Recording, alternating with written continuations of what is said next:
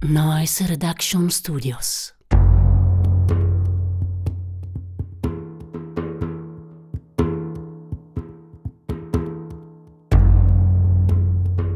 È il 2007, siamo a Chicago e un ragazzo di nome John Malouf prende 380 dollari dalla tasca e riscatta un box sequestrato per insolvenza. John vuole scrivere un libro storico su Chicago e ha bisogno di materiale che gli consenta di raccontare la città. Apre la saracinesca e se la richiude alle spalle. Valuta alcuni cimeli di nessun valore e poi comincia ad aprire delle casse. Forse spera di trovarci dei diari, degli abiti, qualcosa che gli parli di Chicago tramite i lasciti di chi l'ha vissuta.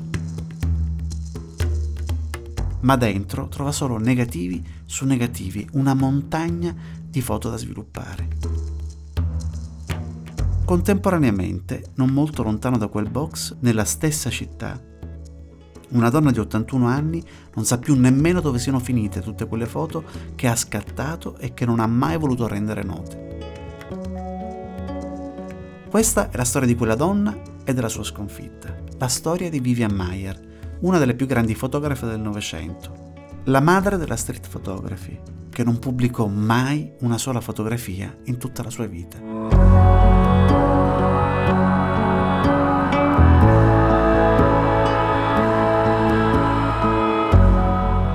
Gli Sconfitti è un podcast originale di Noise Reduction Studios, scritto da Alessio Cuffaro con la regia di Igor Mendolia.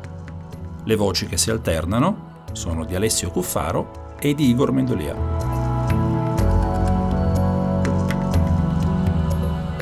Oggi raccontiamo la storia di uno sconfitto e come sempre capita quando si racconta la storia di chi perde, raccontiamo la storia di un progetto che non è arrivato a buon fine, di qualcuno che ha provato a raggiungere una meta che sembrava inarrivabile, la storia di un sogno che non si è realizzato e che quindi continua a mordere e a stimolarci.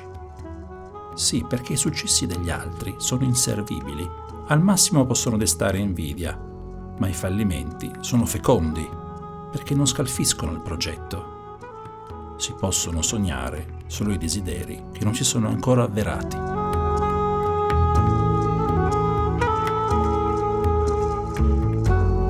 Avete presente tutte quelle volte in cui un amico, un conoscente, un qualche cugino che spuca fuori dai meandri più reconditi della famiglia viene da voi e vi dice Ma come?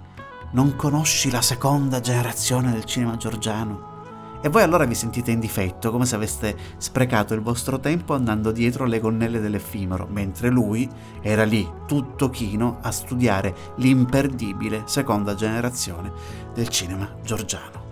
Ecco, questa cosa qui, più o meno, è successa a tutto il mondo quando si è scoperta, per puro caso, l'opera fotografica di Vivian Mayer. Chi si imbatteva nelle foto di Vivian su Flickr, chi aveva visto la mostra allestita da Maluf, stentava a crederci. Era spuntata dal nulla una delle fotografe più interessanti del Novecento. Ed è diventata un'onda così, con il passaparola, con quella domanda ricorrente, ma come, non conosci Vivian Mayer? Il punto è che fino a pochi anni prima di Vivian Mayer nessuno sapeva niente, se non che fosse una tata di Chicago che fotografava per diletto. Ci sono voluti quasi 15 anni perché si scoprisse di più grazie a una serie di ricerche e di interviste a chi l'aveva conosciuta, a chi era cresciuto con lei e grazie a lei, a chi aveva avuto voglia di indagare, di ricostruire una vita che altrimenti la stessa Vivian avrebbe senza dubbio consegnato all'oblio. Ma ogni volta che bisogna ricostruire la vita di una persona, c'è sempre l'imbarazzo nel dover decidere quanto rivelare di quelle informazioni tecniche e noiose che compongono il quadro anagrafico di tutti noi. In fondo qualcuno ricorda davvero, dopo aver letto la scheda biografica, che so io, di Schopenhauer, di Cavour o di Freddie Mercury, chi fossero i loro nonni o i loro genitori? Nessuno. Ma per Vivian Mayer è diverso. Non possiamo capire la sua vita se non partiamo non solo dai genitori, ma dai nonni. Allora togliamoci di torno subito quei pochi dati che sarebbe negligente non elencare e passiamo alle cose importanti.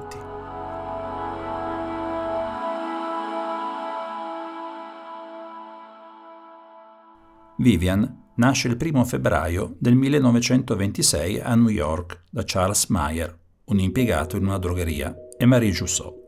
A precedere Vivian c'è un fratello maggiore, William Charles Meyer, chiamato da tutti Carl. Ma è il nonno di Vivian, Nicholas Bale, colui che davvero segnerà l'intera famiglia per più di una generazione. Nicholas era solo un giovane contadino francese che un giorno, per un centimetro di caviglia scoperto per un raggio di sole che bacia i capelli di una ragazza, si invaghisce di Eugène Jussot, la nonna di Vivian, e poi, quando lei rimane incinta, non ce la fa. Ha paura, non vuole farsi carico della situazione, rifiuta di riconoscere la piccola Marie, quella che poi a sua volta sarà la madre di Vivian. Parte tutto da lì, da quel mancato riconoscimento, siamo alla fine dell'Ottocento e non essere riconosciuti a quel tempo significava non solo essere emarginati da una comunità iperreligiosa, significava non avere diritti e non avere cittadinanza, significava non esistere. E questa macchia, l'illegittimità, a dare vita a una serie di eventi, a forgiare strutture di personalità che ci porteranno dritti fino alla storia di Vivian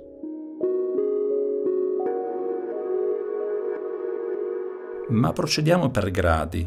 Per far fronte allo stigma, Eugenie, la nonna di Vivian, decide di partire per New York in cerca di fortuna e di lasciare la figlia Marie. Una bambina che per la Francia non esiste, per il padre biologico non esiste, viene abbandonata anche dalla madre. Eugenie a New York troverà impiego come domestica e poi come chef. Ed è già da questi primi movimenti della famiglia di Vivian che troviamo tutto ciò che poi sarà Vivian stessa. Il rifiuto dei legami affettivi per paura dell'abbandono che inevitabilmente deve aver preso dalla madre. Il problema dell'identità negata che porterà Vivian a una riservatezza totale, a una protezione maniacale della propria intimità. E infine il lavoro della nonna a servizio in casa altrui, che in qualche modo indicherà la strada per la sussistenza anche a Vivian, che infatti per tutta la vita sarà una tata.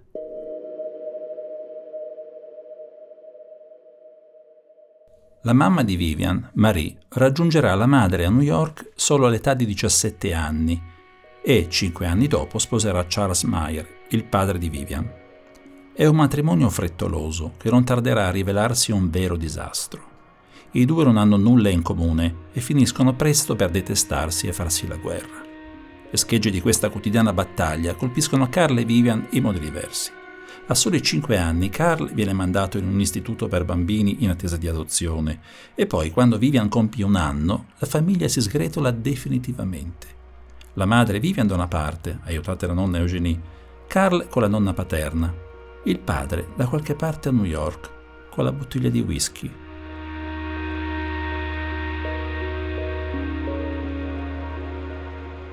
Dopo poco tempo, Vivian e la madre Marie si trasferiscono nel Bronx a casa di Jean Bertrand, un'amica francese della madre. Questo è sicuramente l'evento che segna un vero e proprio imprinting nel percorso artistico di Vivian. Jean Bertrand è infatti una fotografa piuttosto riconosciuta per il suo tempo. Collabora con il Boston Globe ed è persino finita in prima pagina. Ora noi dobbiamo immaginare la nostra Vivian come una bambina che rimane suggestionata da questa strana arte ed è una donna che, grazie a questo dono speciale di sapere fermare il mondo e archiviarlo su un foglio di carta lucida, riesce ad affermarsi.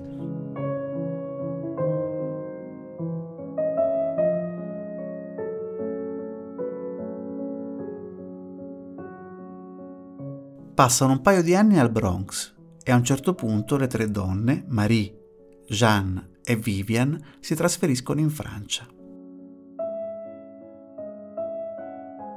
Non sappiamo granché di questi anni, sappiamo solo che Vivian trascorre lì, sulle Alpi francesi, sei anni, dai 7 ai 13, e sappiamo che poi, il 1 agosto del 1938, spinti dalle preoccupazioni della famiglia che richiamerà Marie a occuparsi del povero Karl, tornano in America, a bordo del Normandie, un transatlantico che allora collegava il vecchio continente al nuovo.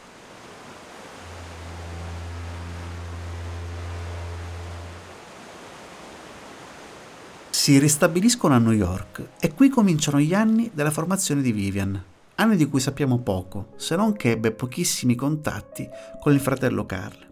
Sappiamo di una madre incapace, tanto che quando la nonna Eugenie muore, lascia una piccola eredità in parti uguali ai nipoti Vivian e Carl e alla figlia Marie, ma si fida così poco della figlia che lascia a disposizione affinché Marie, al contrario dei nipoti, non possa disporre della cifra tutta in una volta, ma solo in forma di piccola somma mensile.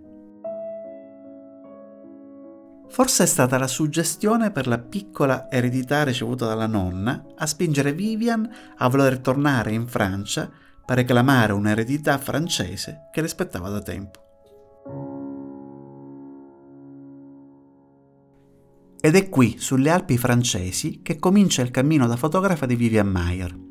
Sono scatti ancora un po' scolastici, ritraggono paesaggi ma anche compaesani in posa. Colpisce vedere come già in questi primi passi di Vivian si trovi però una costante di tutta la sua opera. È un mondo di uguali quello che Vivian inquadra. Per lei non esistono distinzioni sociali, di genere o etniche. C'è un mondo davanti al suo obiettivo e lei riesce sempre a coglierne l'aspetto universale. Guardando dritto negli occhi i personaggi ritratti nelle sue foto, vediamo noi, e questo però non, non, ci offende, non ci fa sentire violati, proprio perché è di tutti noi che stiamo parlando, non di uno solo. Riesce a farci sentire come se fossimo i soggetti di una foto, non più i fruitori e lo fa nelle condizioni più proibitive. C'è una foto del 1959 a New York che ritrae un clochard. È sporchissimo, ha in mano del cibo, ha i capelli dritti e luridi, la camicia, una volta bianca, è ormai così sporca da fare pandan con i pantaloni scuri da cui escono due stinchi magrissimi. L'uomo guarda in camera con la sua bocca storta da cui intravediamo la mancanza di alcuni denti. Ci guarda dritto negli occhi e in quello sguardo che non sapremo dire se ubriaco o strabico, vediamo un invito all'empatia.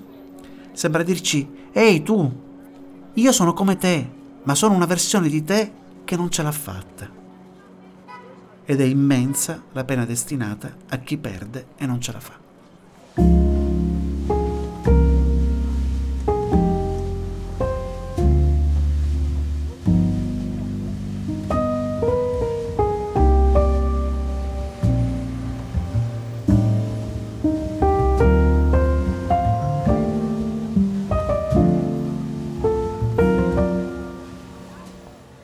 Tornata a New York, Vivian compra una Rolleiflex, quella che allora era la macchina professionale per eccellenza e che consentiva, con un peso ridotto e una grande maneggevolezza, di fare foto rapide, silenziose e senza bisogno di un treppiedi. Sa che il denaro non basterà per sempre e così trova il suo primo impiego come tata. Ha due giorni liberi e può usarli per fotografare. Sono anni molto prolifici in cui Vivian e New York si uniscono in un meraviglioso rapporto artistico. È una grande mela inedita quella che Vivian inquadra. Sono i margini della città, i margini della società americana. Eppure più è ai margini che si concentra il fuoco della sua macchina fotografica, più sembra centrare al cuore pulsante la sua America, la sua gente. Fotografa senza sosta Vivian, eppure non cerca mai di pubblicare le sue foto. Non ci sono testimonianze in merito. Per un po' si lascia attrarre dall'idea di fare diventare alcuni suoi scatti delle cartoline turistiche e di allestirci sopra un business. Contatta uno stampatore conosciuto in Francia e gli propone il progetto, ma poi tutto rientra, come sempre accade ai progetti che tutti noi facciamo e che hanno le gambe più corte delle bugie. C'è qualcosa in Vivian che le impedisce di stare al gioco degli altri, di partecipare.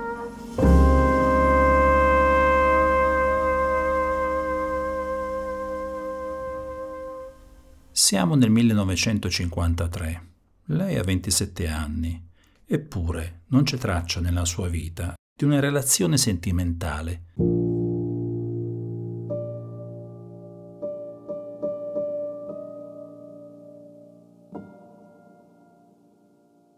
Persino le poche amiche che ha, come le sorelle Randazzo, non conosceranno mai il suo cognome e le abbandonerà di colpo senza una ragione apparente dopo alcuni anni di amicizia. Anche i suoi incarichi come tata si concludono sempre in maniera conflittuale. Vivian cambia tante case e a un certo punto forse si rompe qualcosa nel suo rapporto con New York. Decide quindi di viaggiare, va a Los Angeles e ne rimane fortemente delusa. Dirà a un suo datore di lavoro che Los Angeles è un posto noioso, una città di bifolchi.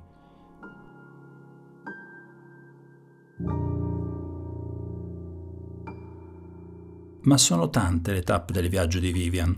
Lo deduciamo a posteriori dai suoi scatti e dalle poche note sul retro delle stampe o sulle confezioni dei rullini. E così sappiamo che visita San Francisco, poi il Canada e infine si ferma a Chicago, dove trova impiego presso la famiglia Gainsbourg. Si tratta dell'impiego in assoluto più duraturo della sua vita. Rimarrà in quella casa per 11 lunghi anni.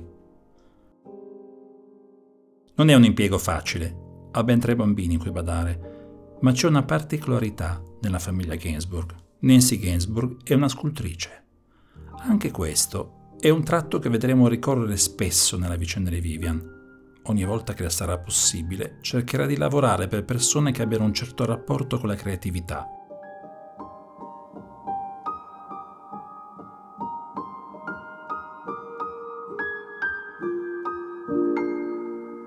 Ma questo non deve farci pensare a conversazioni sulle loro rispettive arti, non deve darci l'idea di un confronto tra artisti.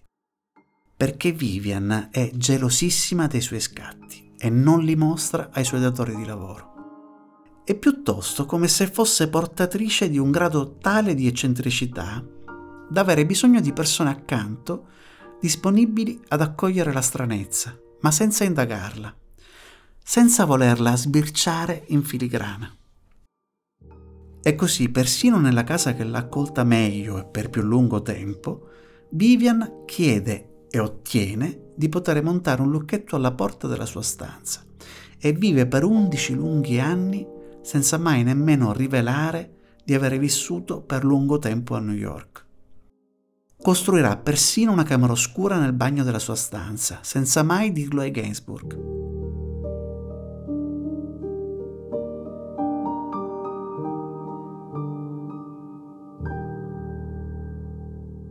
C'è però da capirla Vivian. In fondo era cresciuta in una famiglia abituata a mistificare la propria identità per nascondere l'onta dell'illegittimità della madre. E poi avrà pensato che non fosse così rassicurante per i suoi datori di lavoro sapere che era figlia di una donna narcisista instabile, di un padre alcolizzato e sorella di un tossicodipendente.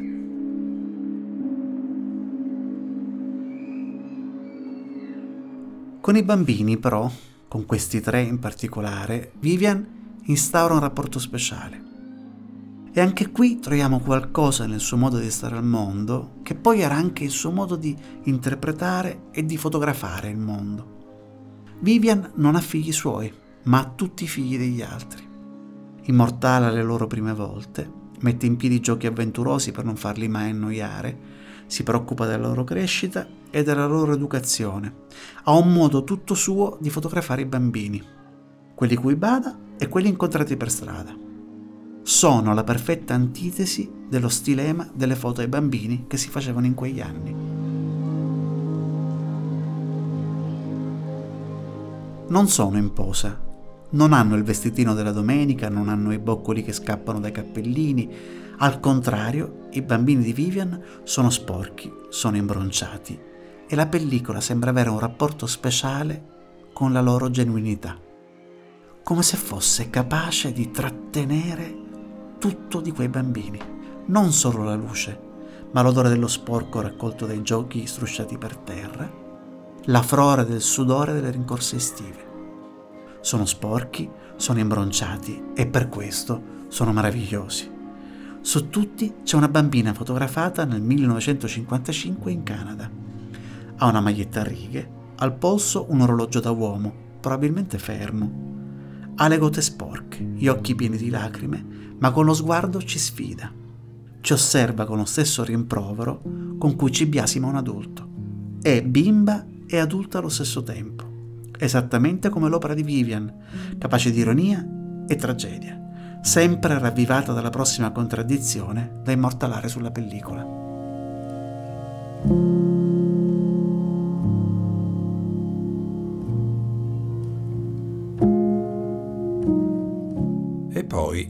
1959, di colpo, interrompe per sei mesi il suo servizio in casa Gainsbourg per viaggiare. Si imbarca sulla Pleasantville per esplorare tre continenti, l'Asia, l'Africa e l'Europa.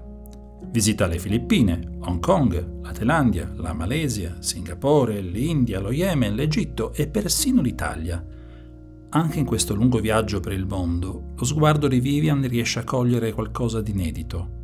I suoi ritratti in Asia hanno un'intensità quasi inaudita riesce a rubare e imprimere su pellicola il sorriso del bracciante, la classe dell'ottuagenaria filippina ed è un trionfo di culture, di abiti, di sguardi intensi e di panni stesi. Proprio così, i panni stesi.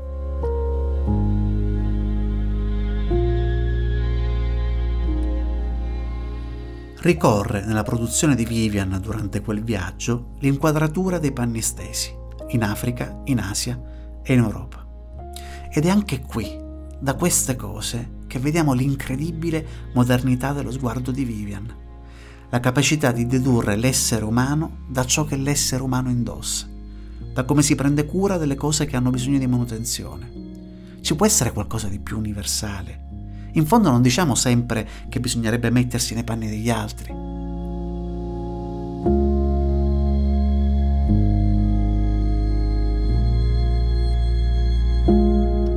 Fine prima parte. Noise Reduction Studios vi ha presentato Gli sconfitti, scritto da Alessio Cuffaro con la regia di Igor Mendolia. Le voci sono di Alessio Cuffaro e Igor Mendolia. Voice coach Katia Capato.